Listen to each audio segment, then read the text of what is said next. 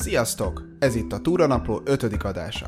Én András vagyok, ma Toplak Józseffel, avagy Józsival fogok beszélgetni. Toplak József vagyok, túrázó, kék túrázó, 2004 tavaszán 80 nap alatt jártam a teljes kékkört.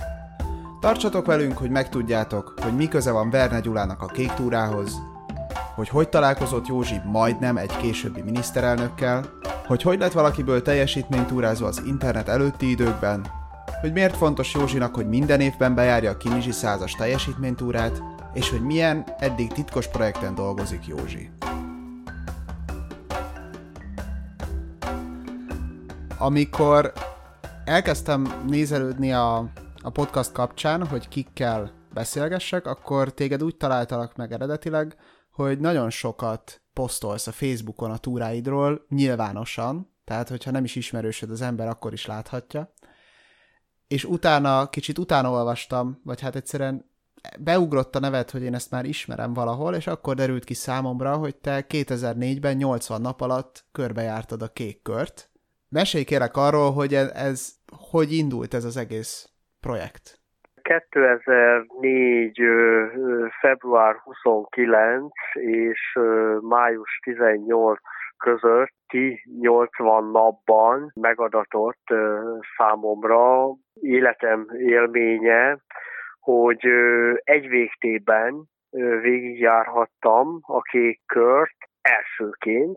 A háttere, hogy hogyan indult 2003-ban, Hát egy eléggé mély, mély ponton volt az életem, így úgy látszott a dolog, hogy elsüllyedek ott, ahol vagyok, de aztán időben eszméltem, hogy nekem ki kell törnöm ebből. Tehát, tehát nekem, nekem, nekem valami, valami nagyot kell alkotnom. És így jött az ötlet, hogy ha túrázó vagyok, akkor, akkor nekem a túrázásban kell valami, valami nagyot, maradandót csinálnom.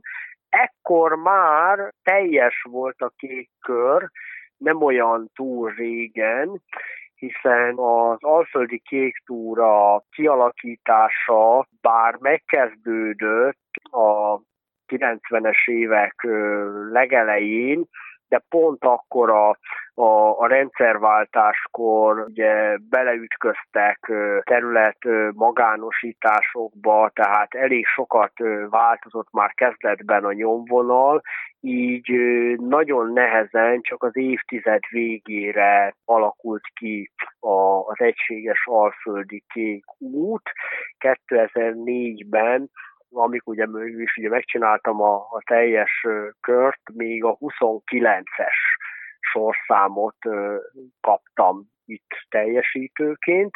Megfogalmazódott ez a gondolat, hogy adott most már a, a három kék túra, én ugye amúgy is nagyon szeretek kék túrázni, akkor már a országos kéknek és a Rock'n'Bar Pár Dél-Atlanti kék túrának is teljesítője voltam, de akkor jött a gondolat, hogy, hogy, hogy ha már így adott az egész kör, akkor egybe végig lehetne menni. Ez ugye valamivel 2500 kilométer fölött van. Innentől ugye matematika a dolog. Ha ezt elosztjuk 80 nappal, akkor kijön egy ilyen 30 valahány 31-2 kilométeres napi átlagtáv, ami úgy nézve nem kevés, hogy sok napon át tartani, de ugye egy-egy napon át ezek egy abszolút módon adott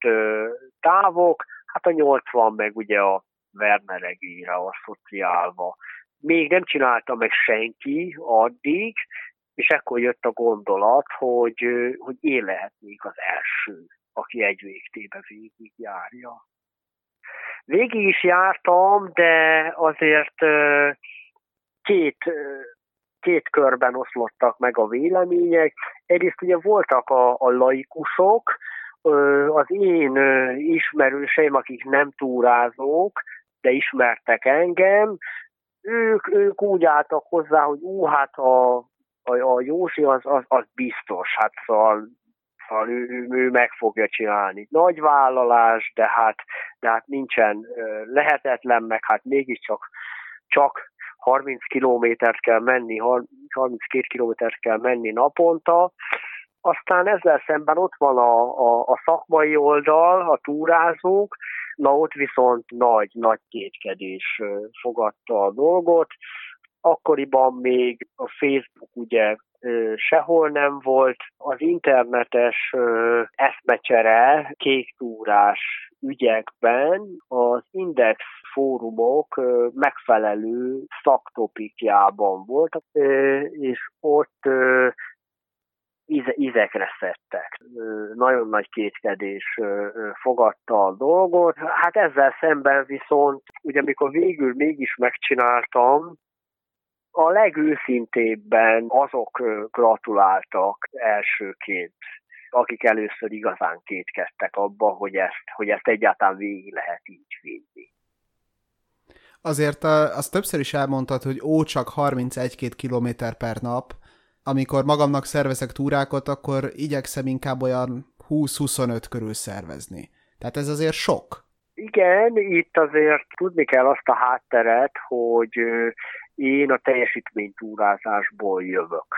Tehát én, én a 90-es években ö, ott kezdtem, ott értem már el akkor sikereket, élményeket, több száz kilométeres túra is mögöttem van, 40-50 kilométeres túrák teljesen bevettek voltak, így nézve, amikor csak 32 kilométert kell menni, az ugye kevesebb.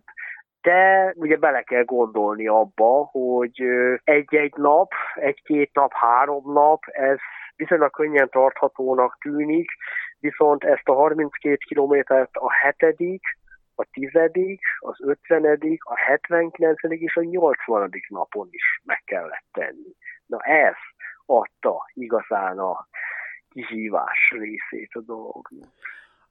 Azt láttam az interneten, hogy te lehet, hogy azóta többször, de 17-szer biztosan megcsináltad a kinizsi százast, volt téli mátra, volt mátra 115, szóval tényleg nagyon sok teljesítménytúrát csináltál, amik ugye időre mennek hosszú távok, és hogy váltottál innen a kék túra fele, ami azért alapvetően nem csak a távról és az időről szól?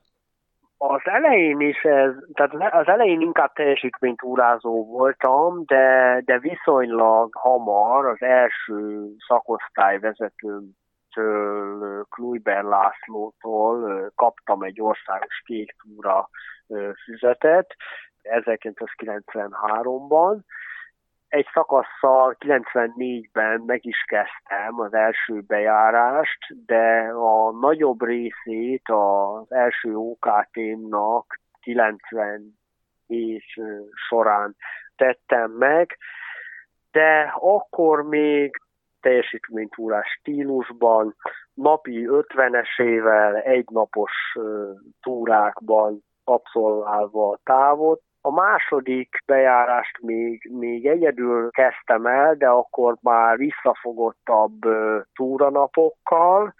Közben jött ugye a, a kék kör, így az félbe maradt, aztán a, az első egyetemi csapatommal ö, fejeztem be, az akkor harmadikká ö, avanzsálódott OKT-met, na annak a nagy részét már így három-négy napos túrákban ilyen napi 20-22 kilométeres távokban jártuk be. Aztán a negyediknek is az első fele még ilyen volt, azt utána már egyedül fejeztem be később egy picit hosszabb, de inkább még, még akkor is csak ilyen, ilyen, ilyen 30 körüli távokkal. Azóta igazából nagyjából ezt tartom, tehát ilyen 30 32 kilométereket szeretek menni egy-egy nap, tehát hogy haladjak is, de azért jobban legyen idő szétnézni, és a napi 50-esnél nincs idő. Visszatérve még a kék kör bejárásodra, miért februárban kezdted el? Nagyon jó a kérdés. Az biztos volt, hogy tavasz. A, a, a négy évszak közül a tavasz a legideálisabb a bejárásra. Itt ugye 80 nap, az ugye majdnem három teljes hónap, tehát gyakorlatilag egy évszaknyi időszakot kell menni, így a tavaszra esett a választás, viszont a kinizsi százas, mint egyik kedvenc túrám, az nem maradhatott ki, arra vissza kellett érkezni. Abban az évben pont a szokásoshoz képest egy héttel, a pünköst biat egy héttel korábban volt a kinisi százas, így ebből a május 23-ai időpontból kellett visszafele számolni 12 hetet, a másik dolog az volt, hogy ahhoz, hogy a, a kezdőnapra sokan el tudjanak jönni, és így az hétvégén vasárnap legyen, így a kinizsi időpontjától visszafele számított 12. vasárnap, az február 29-ére szökőnapra esett. És miért nem az ősz? Akkor más túrák vannak? Hát ugye én túrát is rendezek, Zalában a Deák teljesítmény túrát. Ugye családilag én, én, én mi Söjtörön lakunk, Deák Ferenc is ott született. 94 óta ott rendezzük a születési, októberi születési évfordulóhoz kötődően a Deák teljesítménytúrát az viszont olyan elfoglaltsággal jár, hogy ott azon a héten ott kell lennem. Hogy oldottad meg a logisztikát ezen a 80 napon? Volt valaki, aki autóval utánad bent, vagy mindent vittél magaddal? Két részre bontanám a dolgot. Egyrészt gyakorlatilag egy heti felszerelés volt nálam, így hetente találkoztam az autóval. Itt visszautalok arra, hogy végül is ugye én vagyok az első, aki, aki egybe végigmentem a kék körön, de ez azért nagyon sok ember segítségével, összefogásával valósulhatott meg. Volt, aki szállással, ezzel, azzal támogatta az utat, volt, aki azzal, hogy ő adta az autóját, adott esetben saját magát is sofőrként, és lebonyolította a, a heti kanyart, a felszerelés cserét. Ez mindig vagy csütörtök este, vagy péntek este találkoztunk, kicseréltük a, a ruhát, utána ugye a, az akkori barátnőm, ő akkor utána ugye elvitte, vagy, vagy megkapta a, a kicserélt ruhát, ugye kimosta, és a következő héten ugye újra visszakaptam. Ugyanígy ugye két, két bakancsal mentem, az is úgy itt váltódott. Ilyenkor vitték el a fényképeket is, ami pendrive-on, amik addig egy laptopra lettek esténként lementve, dokumentálva az utat, igazándiból ugye ebből az anyagból frissítették a, a kísérő honlapot, mert hogy ugye honlapunk is volt ehhez. Az egy hét során, amíg úgymond magam voltam, akkor pedig nem mindig magam voltam, tehát voltak azért túratársak, egyrészt mivel meg volt hirdetve az út, így tudni lehetett, hogy melyik nap, mikor, hol járok, voltak húzamosabban velem jövők, az országos kék túra majdnem egészén volt egy, egy, egy állandó társam, Pap Zsolt Egerből, illetve az ő unokatestvére, Holló Éva a, a kör bezáró szakaszán Kőszektől 13 napot majdnem a végéig jött velünk. Na a lényeg az, hogy ezeken a, a köztes szakaszokon amennyire lehetett nem vittük a cuccot, ugyanis az elég hamar az elején, még a téli körülmények között világossá vált, hogy nagyon nehéz ahhoz, így, így a felszerelést könnyíteni kellett azzal, hogy csak a napi felszerelés volt nálunk, és megpróbáltuk előre küldeni mindig a következő fogadóhelyre több településen is a település vezetés, a polgármester fogadott bennünket, így, hogyha ő napközben kapta az előző polgármestertől, vagy annak egy megbizottjától a felszerelést, ugye ő sem akart lemaradni a kollégájától, és legtöbbször ki, ekkor feltett kérdésemre ő is igennel válaszolt, hogy megoldja, hogy tovább vigyék. Amit mondasz, abból nekem úgy tűnik, hogy nem szoktál sátorozni. Mindig megszállsz valahol, vagy hogy csinálod ezt? az, az világossá vált már az elején, hogy ahhoz a sátor még olyan plusz nehezék lenne, ami tovább nehezíteni a haladást, úgyhogy ezzel nem kísérleteztünk, felvettük az érintett településekkel a kapcsolatot, amiben szállást kértünk. Kb. olyan 40 helyszín pozitívan reagált vissza, illetve még voltak egyéb köztes települések, ami nem napi végpont volt, és több helyen fogadtak bennünket, volt több alkalom, ahol, ahol ebédet kaptunk menet közben. Muszáj volt az ilyen fokozott terhelés mellett, tehát amennyire lehetett nyugodt, pihentető alvásra szükség volt, mégiscsak 80 napig menni kellett. És mi volt a legnehezebb ebben a 80 napban? Hú, hát számos, számos nehézség tarkította az utat, az unótató járásával megegyező irányba, így az elején túl van az ember, vagy terv szerint így gondolkodtamtunk, hogy akkor túl vagyunk a, a fizikailag legnehezebb részén, még pihenten, az északi középhegységen. Akkor utána jön a, az Alföld, az ismeretlen, és ugye az úgymond a lelkileg nehéz rész, félt az ember előtte tőle, hogy nagyon egyhangú lesz, egyébként annyira nem volt az.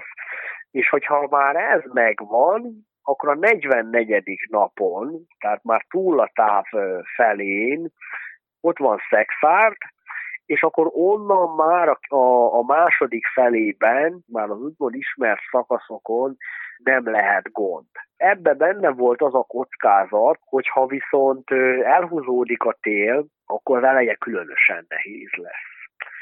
És ez sajnos végül bejött, ez, ez, ez elég nagy nehézség volt, február közepén a, a próbatúrákon, mintha ilyen, ilyen novemberi tájba ö, mennénk, nem volt hó, viszont ö, az indulás előtti napon leesett 30 centi hó. Nagyon nehéz körülmények ö, ö, között kell indulni. Az első tíz nap az, az nagyon-nagyon nehéz volt. A tervet tartani kell, egy csúszni nem lehetett, mondani, az egész dolog elcsúszott. Amikor a végére értél ennek a 80 napos körnek, egy nagy ünnepség fogadott. Ezt hogy szerveztétek meg? Tudtam, hogy valami lesz, de, de összességében meglepetés volt a dolog. A barátnőm sokat szervezkedett ez ügyben, akkor a különböző turista tervezetek összefogásával valósult meg ez a kis ünnepség, képviseltette magát a Természetbarát Szövetség, a országos, a Zala megyei, ugye mi részünkről, ott volt a teljesítménytúrázók társasága, ott volt még számos szervezet, illetve csak érdeklődő túrázók is. Már előtte az útnak a, a fővédnökségét elvállalta a sportminiszter ez akkor a későbbi miniszterelnök a Gyurcsány Ferenc volt. Ő személyesen végül nem tudott ott lenni a beérkezéskor, viszont egy államtitkár képviselte őt, Ocsovai Tamásnak hívták, és ott emlékszem, akkor már ugye volt mobiltelefon, ment közben a kommunikáció, hogy most akkor mikorra kell megérkeznünk, hogy, hát, hogy a államtitkár nem ér rá sokáig, de hogy annyival se érkezzünk előbb, akkor még ugye, tehát ugye egy felől jöttünk, akkor már működött a, a, a buflonitató, ott ö, elég sokáig üldögéltünk, a, addigra össze elég szép számban összeverődött csapattal. Na ott a Muflonnál jött a hívás, hogy na most viszont akkor induljunk, de a végén már a én is várni kellett, mert hogy még nincs itt. Aztán hirtelen, hogy na jöjjünk, mert most fog jönni, és akkor, hogy nem ér rá sokáig. Szóval volt egy ilyen, egy ilyen kis érdekes dolog. De jó volt, jó volt, nagyon jó volt. Hmm. Amikor most két hét múlva nekindulsz a következő túrádnak, arra hogy készülsz föl? Vagy kell neked egyáltalán még készülni egy túrára? Ilyenkor a logisztikát szervezem le, hogyan utazom, utóbbi években internetes telekocsival szoktam. Ezen kívül rutin dolgok, bevásárlása túrára, felszerelés összekészítése, külön már úgy nem készül. Azt meg tudod mondani, vagy megtippelni, vagy tudod a konkrét adatot, hogy hány kilométer túráztál eddig összesen az életedben? Sajnos nem vagyok annyira precíz ennek a nyilvántartásában, mint szerettem volna. Az elején ez, ez elég szépen dokumentálva volt túranaplóba, aztán egy ponton valahol ellustultam, de több tízezer. Amikor azt láttam, hogy 17-szer bejártad a kinizsi százast, akkor egy kicsit elgondolkodtam, hogy vajon miért megy valaki végig 17-szer egy 100 kilométeres 24 órás teljesítménytúrán? Miért? Most már 23-szor teljesítettem az idei évvel bezárólag, és 23 év alatt. Ez egyébként az egyik rémámom, hogy egyszer majd fel fogom adni a kinizsi százast. Dr. Mezei Istvántól idéznék, aki 27-szer teljesítette a kinizsi százast. Ez egy ilyen, neki egy ilyen ő ugye idősebb volt, de hogy egy ilyen erőfelmérő, hogyha még végig tud menni, akkor, akkor úgy rendben van a dolog. Valamilyen szinten számomra is ez az. Ez az egy ilyen hosszú túra van, amire még minden évben megyek, de soha nem úgy állok oda hozzá, hogy én ezt most kisújból kirázom. Nem akarok emellett még több más százasokat menni, de azért, azért, azért ez a kihívás, ez azért évről évre ott van benne. Meg hát a Kinizsi ugye a hazai teljesítmény túrázás bölcsője, ugye az első magyar teljesítmény túra volt, illetve hát megvan ugye egy hangulata, mégsem olyan, mint egy másik túra. Van-e még olyan túraútvonal vagy túramozgalom Magyarországon, amit nem jártál be, de szeretnél? A Mecseki Zöld, Amúgy a mecsek nekem az egyik kedvenc tájegységem. Létezik egy ilyen útvonal, hogy mecseki zöld, ez 90 kilométeres. Ezt még biztos, hogy nem, nem jártam be. Azon kívül általában ezeket a hosszabb egybefüggő jelzéseket már legalább egyszer, igen. Most, most pont ugye egy ilyen időszakomat élem, hogy, hogy újra járom ezeket az utakat.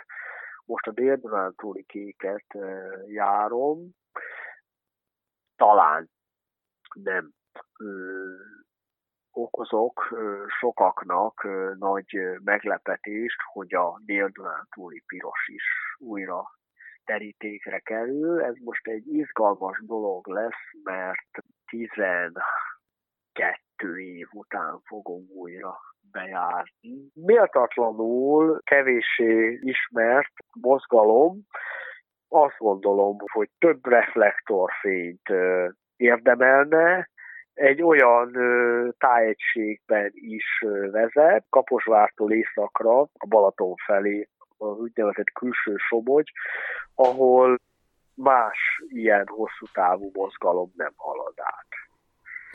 Nagyon visszamegyek az időben ezzel a kérdéssel, de úgy kezdted a beszámolódat, hogy ó, én már mindig is teljesítményt túráztam, de hogy kezdődött neked ez? Hogy kezdted a teljesítménytúrázást? Ez nagy szerencse kellett. a 90-es évek elején, amikor már több mint tíz éve létezett Magyarországon teljesítménytúrázás, tehát hogy az akkori körülmények között egészen mások voltak a kommunikációs viszonyok nem hogy internetes eseménynaptár nem volt, az első papíros is, még csak 92-ben jelent meg szólólapról, mentek ezek a tájékozódások, de hát az ott kellett lenni egy másik túrán, hogy ilyen szórólaphoz hozzájussál. Tehát az valami kellett egy külső erő, hogy úgy fogalmazzak, amivel az első ilyen túrára eljut, ahol aztán utána értesülhetsz a többiről. Nekem nagy szerencsém volt, ugyanis a falunkba, Söjtörre, az iskolába olyan tanár érkezett, aki már benne volt ebbe. Ő kezdte el Kluiber László vinni a gyerekeket ezekre a túrákra. Én már akkor pont nem jártam az általános iskolába, mert ilyen 92-ben végeztem, viszont az öcsém még igen, és akkor ő rajta keresztül ö, csapódtam a csapathoz, aztán oda hajlott a történet, ahol, ahol most vagyunk. Ugye szóba került, hogy a kék körön elég sokszor voltak társaid, mostanában meg úgy látom, hogy inkább egyedül mész. Melyiket szereted inkább, vagy miért mész egyedül, vagy másokkal, vagy te hogy állsz ehhez? Szeretek túratársakkal menni, hogyha éppen nem adódik senki, akkor nem rettenek meg attól sem, hogy elinduljak egyedül. Itt most általában ugye az a helyzet, hogy nekem adott egy túratervem, amit időben és térben be tudok illeszteni magamnak, hogyha ez szerencsés módon egybevág valakivel, vagy az neki így megfelelő, akkor örömmel veszem, hogy csatlakozik hozzám, megmondom, hogy ekkor megyek, ezt közzéteszem, nyilvánosan közzéteszem, úgymond idegen is ö, csatlakozhat, ebből már nagyon kellemes ö, új ismerettségek ö, is születtek. És milyen érzés az, hogy, hogy tulajdonképpen te egy híres ember lettél? Jó leső, jó leső érzés, most itt számomra ismeretlen emberektől kapom kommentbe, hogy példaképnek tekintenek, úgyhogy ezek jó érzések. Hát igyekszek egy olyan irányvonalat képviselni, egy követhető dolgot, aztán, aztán találkozzunk, legyen úgy. Tervezed esetleg azt, hogy valamilyen honlap, vagy könyv, vagy valami ilyesmi formában összegyűjtöd ezt a számtalan tapasztalatodat, és megosztod őket a nagy közönséggel? Most, ha így ez a kérdés elhangzott, nem, nem kerülhetem meg azt, amiről ö, szó van. Másban is felmerült ö, már ez a gondolat. Nekem nincs olyan igazán jó írói vénám, viszont nagyon jó a memóriám, tehát gyakorlatilag mindenre emlékszem. Herceg Zsolt, író, újságíró, hegymászó, túrázó, apablogger, keresett meg ezzel a dologgal, hogy mi lenne, ha írnánk így ketten együtt rólam egy ilyen könyvet. És akkor most úgy van, hogy meg fogjuk csinálni. Te vagy az, aki nagyjából mindent bejárt, minden túrát megcsinált Magyarországon, amit lehet. Milyen célod van még? Túrázásban? Most erre gondolok, igen. Igen. Most ugye gyakorlatilag a tavalyi országos kék túra bejárástól kezdve elindult egy, akkor még csak az OKT-ről volt eredetileg szó, most de az a végén éreztem, hogy most nagyon megvan a, a, a lendület, és akkor azóta, azóta igazándiból folytatom, és megyek, tehát jött az alföldi kék közép Most ismétlem jelenleg ezeket az útvonalakat. Van olyan, ami, ami már több mint tíz éve voltam, van, ami azóta ugye jelentősen megváltozott az útvonal, így számomra is újdonságokat nyújt. Van még gondolat, hát amiket nem voltam még, itt vannak ugye ezek a magyar kamínó útvonalak, és akkor akár ezeknek a folytatásáról is lehet szó az országhatárokon túl. Kicsit váratlanul ért a kérdés, de ilyen elgondolásaim vannak. Illetve van még egy dolog, viszonylag régen, 2005-ben voltam az eddigi legmagasabbamon, a Pico de Coma Pedrózán, ami Andorra legmagasabb pontja a Piraneusokban. Ez 2942 méter, az 3000 méter fölött még nem volt, az szeretnék 3000 méter fölé menni.